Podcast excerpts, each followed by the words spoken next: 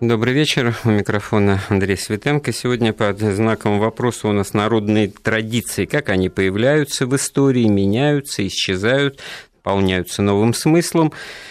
У нас в гостях э, специалист по этой теме Федор Борисович Успенский, зам, заместитель директора Института славяноведения Российской Академии Наук и ведущий научный сотрудник Высшей школы экономики. Федор Борисович, приветствую вас. Добрый вечер. Э, а вам, уважаемые радиослушатели, вопрос такой, следуете ли вы народным традициям, а главное, в чем это заключается, если вы им следуете, в чем это выражается, и как это, может быть, меняется по вашей жизни отношение к тому, что принято называть народными традициями. А мы заодно вот нам можно э, звонить по телефону 495-232-1559, московский телефон, повторяю, код Москвы 495 232 15 59, номер для смс-сообщений 5533, плюс слово «Вести» в любой транскрипции. 5533, плюс слово «Вести» в любой транскрипции. Вот к чему я это? В очередной раз тут на днях э, на нас нагрянул Хэллоуин, да? Да. Вот, и уже некоторые наиболее продвинутые депутаты Э, значит, в Петербурге, а именно Милонов, значит, бегал и спасал православные кресты, значит, от этой темной силы, но ведь праздник-то возник... Ну, это вообще День всех святых исход, да. Да, но если это в католической традиции, то для нас это уже не работает. Тут может быть трение между православием и католичеством, но я уверен, что многие воспринимают Хэллоуин как праздник непослушания, как торжество темной силы, как вот все это, так сказать, нечисть, которая, значит, абсолютно не имеет никакого отношения к мировой религии, к христианству, а это есть такой, значит, вы, выброс вулканический вот пепла такого исторического, да, как э, языческого. А на самом-то деле Хэллоуин это есть вот попытка, что называется, приобщения язычников к христианскому обряду, к христианской религии через вот такой, наверное, все-таки компромисс. И вот, кстати говоря, вот то, что мы. Э, в обиходе называем народным календарем, народными традициями, оно же ведь все как-то в подоплеку-то имеет религиозную. Это борьба христианства с язычеством, получается. Ну, э, трудно говорить прямо о такой борьбе в привычном смысле слова, о такой конфронтации лоб в лоб, хотя и такое бывает, конечно. Но э, вот на том материале, которым интересуюсь я, это прежде всего Древняя Русь и Скандинавия, то есть страны, которые крестились по сравнению с остальной континентальной Европой довольно поздно, там уже можно все-таки наблюдать не только борьбу церкви с язычеством, но и замечательную способность к церкви, вообще говоря, адаптировать какие-то свои правила и свое видение к языческим порядкам, к чему-то подстраиваться, в чем-то идти на компромисс. Я бы не говорил о таком черно-белом, о черно-белой по палитре ситуации. Все, конечно, гораздо тоньше, и церковь в этом смысле, э, вообще церковь э, была всегда довольно сильно озабочена обращением новых язычников в свою веру. Для этого они все-таки шли по пути не конфронтации, хотя мы знаем много историй крещения огнем и мечом, но, но много было и попыток мягкого принятия. Ну вот известно письмо, например, папы римского, это еще до разделения такого глобального, до схизмы, а, которая разделила восточную и западную церковь, а, когда папа пишет миссионерам о том, что старайтесь открывать церкви а, либо на могилах языческих предков, либо там, где стояло капище язычников, потому что люди привыкли ходить в одно и то же место. Вот как они ходили в свое капище, так они и будут ходить в церковь. В этом смысле я бы сказал, что христианская церковь не отличалась каким-то таким уж жестким ригоризмом, который мы сейчас пытаемся ему, ей, ей приписать. Наоборот, оно во многом очень так умно вот, и тонко себя Так вело. вот это вот наоборот, и тонко или умно, или хитро, или вынужденно, это компромиссно, все было это самое интересное, потому что, э, ну, выясняется, что язычество – это не просто темень, так сказать, детства человека, неразумность, как тоже принято считать, может быть, некоторыми, да, А это был, была своя философия, свое миропонимание, очень практичное и логически обоснованное, на природных всех циклах э, построенное. И тут мы вдруг начинаем э, это сплошь и рядом наблюдать в Конечно. Э, календаре церковном христианском, когда и Рождество Христовое, это, так сказать, почему-то очень близко, и вот-вот Новый год, а Пасха – это весеннее равноденствие, другие, так сказать, знаменитые, большинство, ну если да, в не той же, все. В той да? же Скандинавии какой-нибудь языческий, абсолютно языческий по То происхождению даже приходит в голову мысль, что, может быть, это просто реинкарнация языческих вот таких вот э, примитивных э, праздников с, с насыщением их новой духовностью уже в рамках вот вероучения христианства. Безусловно, новое вино в старые меха. Э, безусловно, и такое тоже было. Безусловно, и, и в этом направлении тоже церковь как-то думала. Мне, мне вообще кажется, если говорить очень условно и грубо, что возможно, были два отношения к язычеству. Одно – это полное его отрицание, а другое – все таки признание за ним какой-то, ну вот, как вы сказали, самостоятельной ценности. То есть это, э, э, это не значит, что христиане, христианская церковь принимала язычество. Нет, она делала все, чтобы люди отказались от язычества. Но, тем не менее, оно ну, как, бы, как бы верило в то, что такое бывает, что это тоже вот возможно. Там, откуда пришел Хэллоуин из англоязычного мира, значит, там э, все это вот э, хорошо, так сказать, описано, эти истоки, и там своя э, линия вырисовывается, что это вот были некие неразумные кельты или ирландцы, или шотландцы, которых, значит, приобщали к христианству уже приобщенные к нему англичане, и тогда это национальным таким содержанием, этническим, очень конфликтным наполняется, и какие-то народы, получаются более продвинутые, более цивилизованные, а какие-то еще, значит, вот не, не постигли всех таинств и философии мира. Но все равно вот этот Самхейн, который праздновали кельты, это праздник э, именно вот 1 э, ноября, как природно-климатический праздник э, ну, перехода времен года, от осени к зимы. Философски он обогащается мыслью о том, что ну, умирание природы. И вот эта вот очевидная вещь, наблюдаемая, так сказать, глазами, она одухотворяется через вот возвращение э, в этот день, День всех святых, значит, столкновение двух миров, мира этого и мира потустороннего. Это глубокая философская мысль, но наполнена она как бы содержательно всякими бреднями, эксцессами и всем, всем тем, что сейчас хорошо, вот, чтобы детский сад или ну, конечно, семейный это праздник, определенные... да, страшилки все эти. Ну, конечно, да, это немножко такой инфантилизм а, а, общества, которое сейчас проявляется, тут, тут ощущается очень резко. Но не хотелось бы критиковать ничего из такого современного современных привычек. Но, э, конечно, вопросами общения, вот вы упомянули об общении с потусторонним миром, а это очень важный параметр. И он, конечно, был в каком смысле одинаково важен и для язычников, и для, и для христианской церкви, которая приносила новую веру, новое знание и новое учение. И в этом смысле, а, ну, в чем-то они действовали, ну, что ли, заодно. Я, ну, хотя это звучит немножко странно, но... Я уверен, что если мы сейчас попросили слушателей высказаться на тему, нравится ли вам это, то большинство ответов было бы, ой, зачем нам этот Хэллоуин, это все американщина такая современная, да, в том коммерциализированном виде, в каком это еще все присутствует, и непонятно, в чем смысл вообще этого вечера, в том, чтобы ходить и стрелять конфетки и сладости по чужим домам, так, значит, вот кто, какие родители, каких детей будут на это отпускать.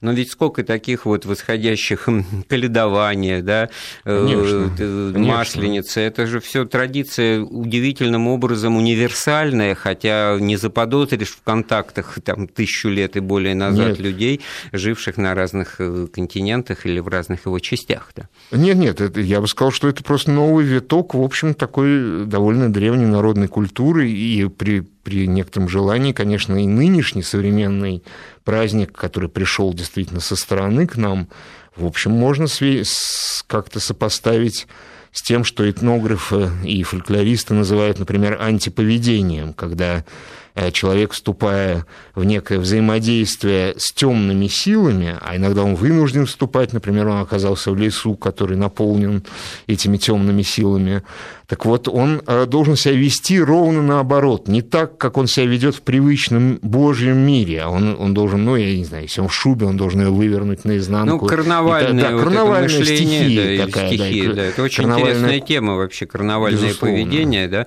А, вот еще раз уже ближе к, э, к, к нашей славянской, варяжской, так сказать, культуре. Вот если на острове Великобритании, на острове Ирландия, значит, вот с такими проблемами христиан христианские миссионеры сталкивались, и так изящно, в кавычках, они их решали, хотя друиды, вот эти вот языческие священники, они, значит, этому препятствовали, то у нас же были волхвы, которые тоже что-то... Волхвы, о которых почти никто ничего не знает. А то, что они были, это факт. И в летописи упоминаются, и не раз упоминаются. Тем не менее, кто это были, что они, что они, э, какая сила за ними стояла, а за ними стояла определенная сила, я имею в виду скорее не метафизическую силу, а вполне социальную. Потому Давайте что про это поговорим из, подробнее, потому что это уже очень горячо, что называется. Известно восстание, восстание волхвов, волхвов, да, известно, известно, что они несколько есть эпизодов, когда они, так сказать, мутили народ и, э, в общем, подстрекали к бунту. В теме единого учебника истории, вот это вот восстание волхвов, который присутствовал в учебниках истории 50-х да, годов сталинской да. поры, оно потом куда-то исчезло, и, и, и в хрущевскую оттепель не было восстания волхвов. Уже да? не было, да. Да, а теперь, значит, оно вот интересно появится. Не знаю, или да, нет. я, к сожалению, не могу сказать, вернется оно или нет, но, но, но поскольку в летописи все это есть, то вообще должно вернуться. Мне кажется, что детям было бы интересно узнать о восстании а что же мы, вот, не дожидаясь, пока такой учебник будет написан, можем сообщить и детям, и взрослым? Ну, вот действительно, мы так вот как бы вот знаем, а слушатели, может быть, уже и досадуют. Ну, расскажите а, вот про да это вот восстание я, волхвов. Понимаете, к стыду своему должен расписаться в том, что и я не так много знаю о волхвах, потому что, ну, э, все, что я знаю о них, я, в общем, знаю в основном только из летописи, а в летописи на этот счет скупо довольно э, подает информацию. Тем не менее, ясно, что они связаны с колдовством каким-то образом, и вот по их, под их наускиванием, под их наговоров, по наговорам, значит, много, много бунта э, возникало, и все это действительно вертелось вокруг то ли колдовства, то ли каких-то практик, Э, опасных для социума. Ну, тут э, ничего нового человечество не изобрело, и эти вот волны интереса к, э, ко всякого рода потусторонним силам, или там колдовство, видовство, и вот это вот, ну, как это, это называется, да, вот что я вот сейчас этим. посмотрю и скажу, что там было, и так далее. Это все опирается на то, что человек как бы догадывается, что возможности мозга-то неисчерпаемы, а как ими воспользоваться-то и нет. Оно все таки ближе к теме, какие социальные социальные силы за волхвами тогда могли стоять? Кто мог препятствовать, значит, ну, насаждению, условно говоря, христианства? Потому что это насаждение христианства фактически это насаждение культуры, насаждение государственных порядков, насаждение власти великокняжеской, насаждение какой-то вертикали власти с центром в Константинополе и, значит, вот с ну, Несомненно, значит, да. Но, понимаете, расста... Э, э, расставание язычеством, которое произошло вот в конце X века, оно ведь тоже не менее показательно, чем сам процесс христианизации, потому что Владимир Святой э, расставался с язычеством как, не как с какой-то отжившей такой шелухой, которую надо теперь отбросить и забыть. Нет, он, э, он расставался с этим как с живой верой, с живой системой ценностей, живым мировоззрением. Вы, знаете, вы помните эпизод, когда он заставил, заставил истукана тащить и сечь кнутом именно отказываясь, вот, так сказать, вот переходя в новую веру, отказываясь от веры прежней. В этом смысле а, вера в язычество была, ну, в общем, как во что-то вполне реальное и существующее. Речь, дело не в том, что а, с принятием христианства стали свое же прошлое изображать как сказки и какой-то такой, ну, бабьи выдумки. Ничего подобного. Все это, все это было гораздо серьезнее, просто, ну, вот в так... одно вытеснило другое. И в этом смысле смысле, вообще в этом смысле показательно, как вот молодые народы, которые поздно принимают христианство, ну вот как русские, восточные славяне или скандинавы, как они принимают христианство. В Исландии, например, христианство в каком-то смысле, ну я огрубляю, конечно, но в каком-то смысле э, э, христианство было принято в результате колдовства а именно на всеобщем тинге, то есть на вече некотором, собралась вся Исландия. Уже, уже были христиане в Исландии, уже были партии, которые явно родили за то, чтобы страна перешла в христианство. При этом язычники еще были сильны, их было больше. И, в общем, ясно было, что дело шло к кровопролитию. Тогда было решено, что ну, мы кровопролития не хотим, а это стра- очень страшно для, для, то, для страны. Давайте все отдадим на откуп вот законоговорителю. Пусть он решит. И вот как он решит, так и будет. Этот законоговоритель, и, э, судя по тому, как это рассказывается, накрылся плащом и э, велел, велел э, значит, не вступать с ни в какое общение. Не, и некоторое время, часы, а там, может быть, больше суток, лежал, так сказать, ну вот, как мы, как сказали бы сейчас, в трансе под плащом, общаясь с некими высшими силами, потому что из других описаний колдовства в сагах и в источниках мы знаем, что это такая обычная практика колдовства. Колдун накрывается плащом и э, как бы отключается от людей и вступает ну, в некий контакт с богами, с высшими силами, и э, значит, вот так это все происходит. И вот, значит, этот законоговоритель, который был сам язычником, после этого общения с высшими силами объявил о том, что Э, отныне страна должна креститься, потому что это принесет мир стране, и э, не будет кровопролития. И вот так надо сейчас сделать. И, в общем, в общем, э, после его решения Исландия и стала христианской страной. Ну, это получается вообще э, вещь, которая ну, христианство это не очень возвышает, потому что это все сейчас бы сказали пиар-технологии, да, назревшие ну, угодно, в глазах у Если угодно, это можно описать элиты, и в таких да, терминах. Конечно, это можно описать и так. Ну что ж, это сказанное надо осмыслить, пока прервемся на выпуск новостей.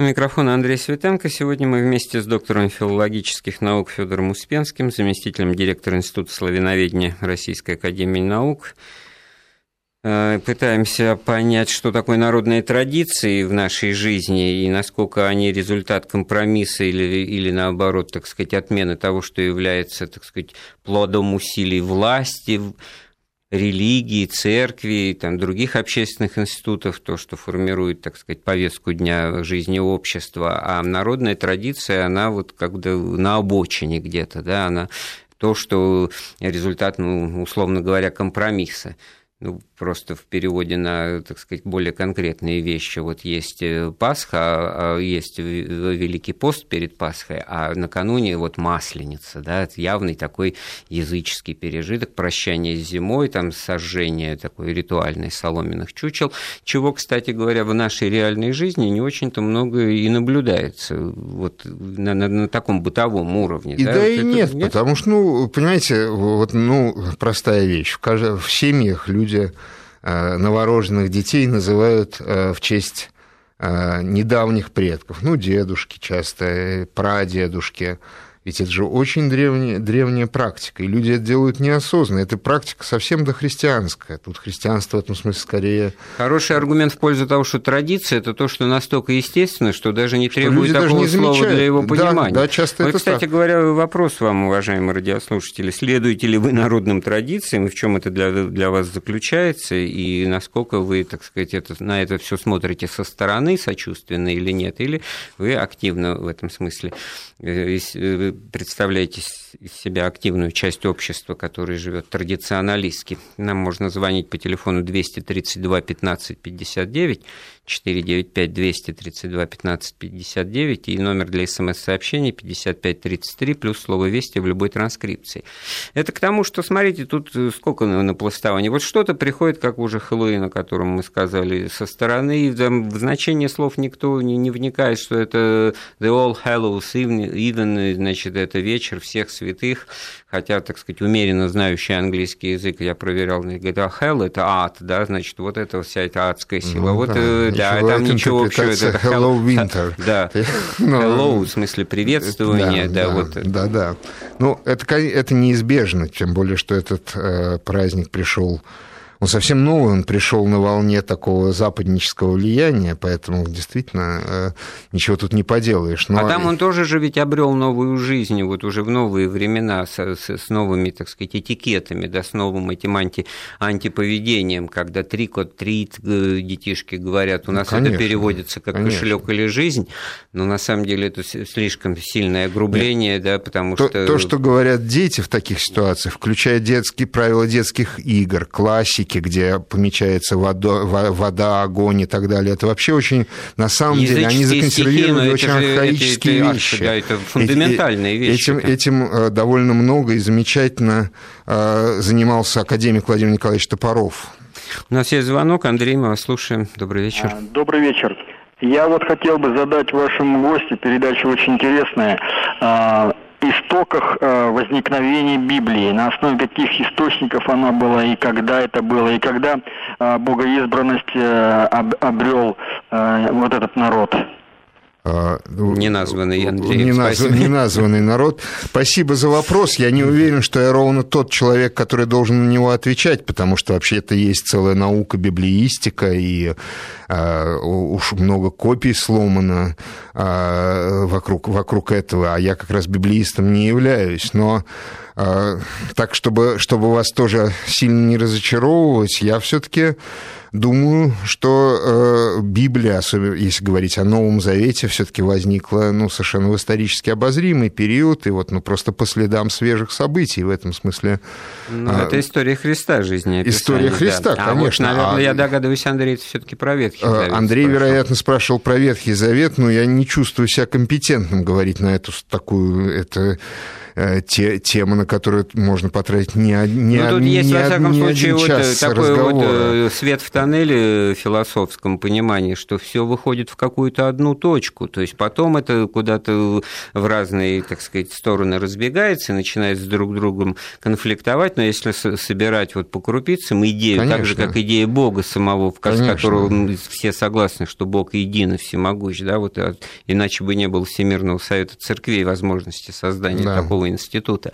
Поэтому даже вот с точки зрения вероучения, то все к единым корням, единому миропониманию, э, креационистскому, так сказать, ну, в данном да, случае. Да, да, мы тут атеистов да. не берем, конечно, с ну, собой. Ну, да. понятно, хотя это тоже религия по-своему. Но, но а, а, Андрей упомянул о богоизбранности, которая, конечно, очень архаична. И надо сказать, что иудеи не единственный народ, который э, говорил о своем богоизбрании. Они, может быть, говорили об этом дольше и сильнее других. Ну, вот, я не знаю, из новых народов, так сказать, вот э, идея бого, богоизбранничества была у франков, например. А, и, э, э, конечно, под влиянием иудейской, видимо, культуры, опосредованного влияния. Не, а не иудеи, прямом... в свою очередь, не первыми эту, так сказать, идею богоизбранности тоже взяли, потому Полагаю, что, были что да. истории, так сказать, уходящие гораздо более они... глубокие времена. Повторюсь, да. что они просто, может быть, более других пострадали за эту идею, как, как это не странно Это к тому, что да. вот сказав народная традиция, и я следую, я за, и я против вот этих всех новаций, это без бессмысленно, потому что тут точку ставить нельзя, надо сказать, а что же вы имеете в виду содержательно? Что, что вы имеете да? в виду? Что такое народная традиция? Есть целая дисциплина, которой я сам не занимаюсь, но отношусь к ней с большим пиететом. Это называется этнолингвистика. Она, в частности, разрабатывалась и разрабатывается у нас в институте. Это школа академика Никиты Ильича Толстого, которые занимаются ну, вот, отголосками, эхом архаических обрядов и верований в современной жизни простых людей. Они, то есть каждый год устраиваются экспедиции. Ну, раньше это было до того, как э, до Чернобыля это было Полесье, потом эти экспедиции перекинулись в другие места, где описываются, этнографически описываются э, обряды, практики и ритуалы людей, наших с вами современников. И мы можем видеть, что та самая народная традиция, которую можно понимать очень широко, а можно понимать очень узко, она никуда не девалась, она жива. И ну, там вы найдете и, и, язы, и языч, языческих персонажей, которые, казалось, которых можно только в книгах найти, и, и живую демонологию, и живую, э, живые обряды, которые применяются при родах и, или при заговорах болезней. А мало того, что она жива, она воспроизводится и возникает у разных народов, независимо друг от друга, с поразительной как бы вот копировальной э, точностью. Но вот, не скажем, всегда мы можем сказать, насколько независимо. Очень часто да? Э, это очень трудный вопрос. А это тоже тема. Ну, вот у всех народов так или иначе есть э, в этом пантеоне чудовищ, там, монстров и прочих народных, так сказать, фольклорных персонажей, э, или Змей Горыныч, вот нечто летающее, огнедышащее дракон, вот не сговариваясь, да? да. Все это, так сказать, вот в рамках той религии, которая называется научный атеизм, или хорошо понимается, что это о каких-то динозаврах там речь, но люди не жили так в эпоху динозавров, но какая-то историческая память удивительным образом у всех народов во всех континентах, удаленных друг от друга, воспроизводят в традиции как представители силы зла, возможно, как представители какой-то силы, во всяком случае, вот этого огнедышащего дракона. У нас это вот нам родной, у нас Змей горы. Вероятно, да. Вероятно, хотя все таки наверное, есть культуры, где, которые в этом отношении будут сильно отличаться. Но я соглашусь с тем, что есть то, что ученые называют универсалиями. В языке есть универсалии, ну, я не знаю, в языках местоимения, будь то индейский язык или славянский язык, и там и там вы найдете я или он. А, Значит, так, это так особенности устройства мозга, которые, знаете, как на, на компьютере, вот там это в программу-то заложено так или иначе, и, и везде она независимо друг от друга воспроизводится. Это к тому, что вот искать вот ну, вы говорили, молодые народы. Как это обидно слышать, молодой народ. Мы старый народ. Ну, не знаю. Есть да. же еще более молодые. Ну, да, конечно, ген... конечно. И вот, а, э, конечно, есть совсем древние народы, но... А я... Совсем древние богоизбранные, получается, их да. вот есть уже за что и, и на, на чем поругаться с ними. Безусловно, ну, так их за, их за, за эту богоизбранность и преследуют, и ненавидят всю, всю историю, так сказать, обозримую историю человека. Так что тут как раз никакого парадокса нет. Я, конечно, говорил о молодых народах в очень специфическом ключе. Я просто говорил о социумах, о странах, которые позже других с опозданием принимают христианство. Я только это имел в виду, поскольку а, это непосредственно тема моих а исследований. А я вот подхватываю вашу мысль, хочу сказать, а здесь такая универсалия просматривается, что вот такая мировая религия, как христианство, она везде и всяко, во все времена, так сказать, своего проникновения, она очень аккуратно, значит, использует на наработки предшествующих религий, не, не на корню не ломает что-то, mm. а, так сказать, вписывается. И поэтому очень специфическое, экзотическое э, себя зрелище представляет христианство на Филиппинах, скажем, О, когда, да? О, да, или в Латинской Америке. Да, да. в Латинской Америке своя специфика, да. значит, у, вот у у нас северных э, народов Европы. Там... Тоже есть своя специфика, которую мы, в общем, может быть, даже и не обо всем скажешь сразу, но, безусловно... А, а вот что здесь в этом смысле кажется? Ну, я не знаю. Возьмите, например, э, простую вещь – православие. Например, э, у носителей православной традиции есть устойчивая и ничем не оспоримая ассоциация между святостью и нетленностью мощей святого. Вот святой – это тот, чьи мощи нетленные. Много с этим связано историй, когда э, просто каких-то невед... рушится неведомых... репутация. Если да, это... рушится репутация, как «Братьях Карамазовых» э, описывается, либо, наоборот, находят нетленное тело и просто, ну, почти не обсуждая, объявляют святым только потому, что оно нетленное. Между тем, ну, понимаете, за этим не стоит ни, ни, никакого церковного правила. Это в чистом виде, ну, я бы сказал, народная э, культура, пользуясь на нашей, нашей с вами терминологией, хотя народная культура очень непонятна. Да, это как бы условия игры, условия, условия игры, игры да. в эту практику. Да, ну да. что ж, делаем перерыв в нашей беседе. Да, сегодня Андрей Светенко вместе с доктором филологических наук Федором Успенским э, говорит о народных традициях, что это такое, откуда и как они появляются в истории, как они видоизменяются. И вопрос к вам у нас такой, следуете ли вы народным традициям, и что вы под ними понимаете, нам можно звонить 232 15 59, код Москвы 495, и у нас есть звонок Анна, пожалуйста, мы вас слушаем. А, Добрый вечер, уважаемые ведущие. Вечер. Огромное спасибо вам за а, программу. Что хочу сказать, вот вы задаете вопрос, немножко хочу ответить, но в силу того, может быть, э, потому что я музыкант и как бы ну, и, и преподаю, и интересуюсь, в общем, скажем, религиями и многими. И что хочу сказать, что, конечно, очень интересует вот эта вот религия, которая была до э, христианства. Но вот э, в свою очередь я выяснила, ну не знаю, я думаю, что это правильно, она называлась «Русское православие». И она, в общем, сродни зороастризму. И когда я стала, в общем, изучать эту религию, то мне она показалась э, чрезвычайно такой веселой и очень интересной. То есть ее хочешь изучать все дальше и дальше. А вот когда действительно, как вы правильно сказали, э, христианство уже э, пришло, конечно, оно, в общем, его завоевывало с помощью меча и так далее. И когда встречался волк со священником, то, конечно, один из них отправлялся к праотцам.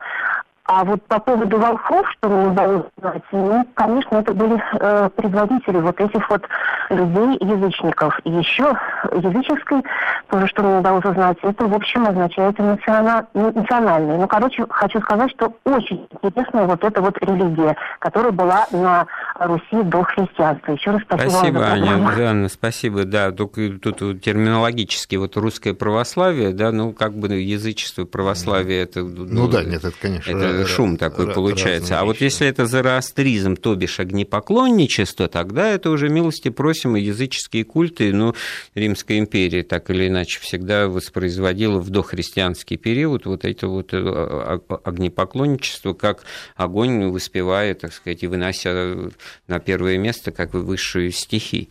Нет, ну, смысле... ну действительно, вообще в именах некоторых славянских языческих божеств, о которых мы знаем из той же летописи, вообще говоря, прочитываются иранские корни, а, так что а там до зороастризма рукой подать, поэтому а, я бы не хотел... А так... это все нефтяные залежи, а это все открытые залежи. Да, серьезно, я вам говорю, залежи нефти легко воспламеняемые, и почему вот именно на территории северного там э, Ирана, Прикаспийской вот этой впадины, да, это все, так сказать, появилось, появилась, зародилась и прочее. Вот есть, пожалуйста, я, мне так понравилось, вот, что научный атеизм – это религия, я, я себя хочу ее апологетом на, на этот час сделать. Вот. Это, по-моему, тоже общем, разумное объяснение, потому что люди всегда, ни, ничего невозможно выдумать из того, что нет в опыте жизни. Вот самые завиральные идеи, самые фантазии высокие, отвлеченные, все равно все базируется на опыте человека. Поэтому вот все там размышляя об инопланетянах, человек все равно конструирует в своем сознании что-то, так сказать, что у него в опыте было, и вот он может себе представить. Ну, да. А на самом деле это что-то такое, что разорвет наш мозг. Вот так вот. На это я вам скажу, что и славянское ведь язычество, в частности русское язычество, о котором говорил наш слушатель, оно ведь тоже во многом построено по образцу а, тех конфессий, которые мы знаем.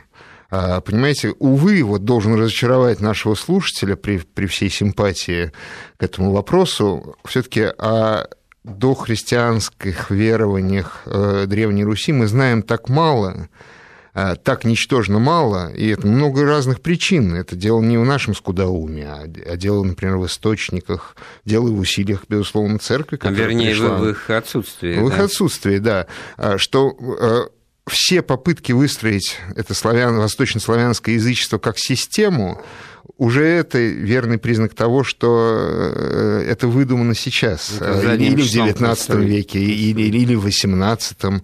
А, ведь похожие процессы отчасти были а, и в, э, в любимой мною Скандинавии, только там а, язычеством занялись очень рано. Там появилось неоязычество, которое было в конце XII, начале XIII века. Ну, я, конечно, утрирую, там это было не неоязычество, а там была, была живая традиция, которая не исчезла с христианством. Вот это к вопросу об богоизбранности, потому что это можно, конечно, ярлычок такой придумать и навешивать со знаком плюс или со знаком минус, а главное, что есть идеи, которые, что называется, живут в поколениях, переходят, они, значит, формативно через обрядность, через ритуальность какую-то себя э, устанавливают. Конечно, конечно. И это борьба, это вот кому-то удается сделать или чему-то, а, а чему-то нет, что-то исчезает.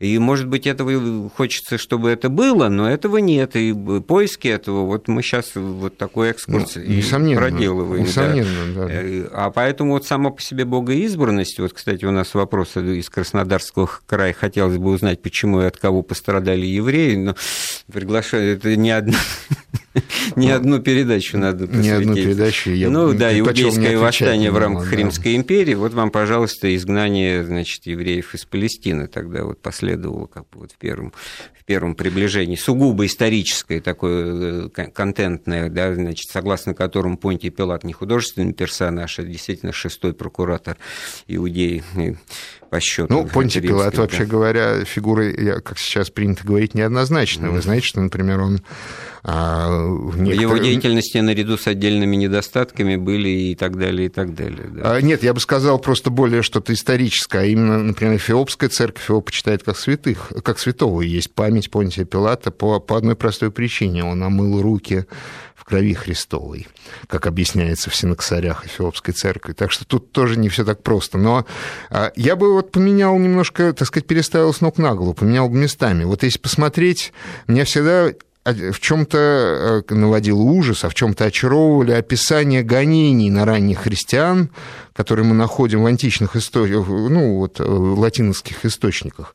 А, они замечательны тем, что гонители христиан борется с ними. Конечно, они, с одной стороны, христианство – это секта полоумных, которые возмущают народ, ну, что-то вроде волхвов в представлении нашего слушателя, которые надо искоренить, потому что они угрожают государственности. Нет, там как раз симпатия была к этому. Ну, ну и это тоже, да, но, но гонения на христиан, с одной стороны, очень жестокие, страшные, откуда все христианские мучки, с другой стороны, они борются с ними как с серьезными противниками. Они вырезают общину христиан и э, делают с их трупами э, следующее. Они там сжигают их, пепел развивают по, по ветру, и поясняется, зачем? Затем, чтобы они не воскресли, что, чтобы, они, чтобы опровергнуть их собственное учение о воскрешении, понимаете? То есть они как бы, борясь с христианами, они переходят в их систему ценностей.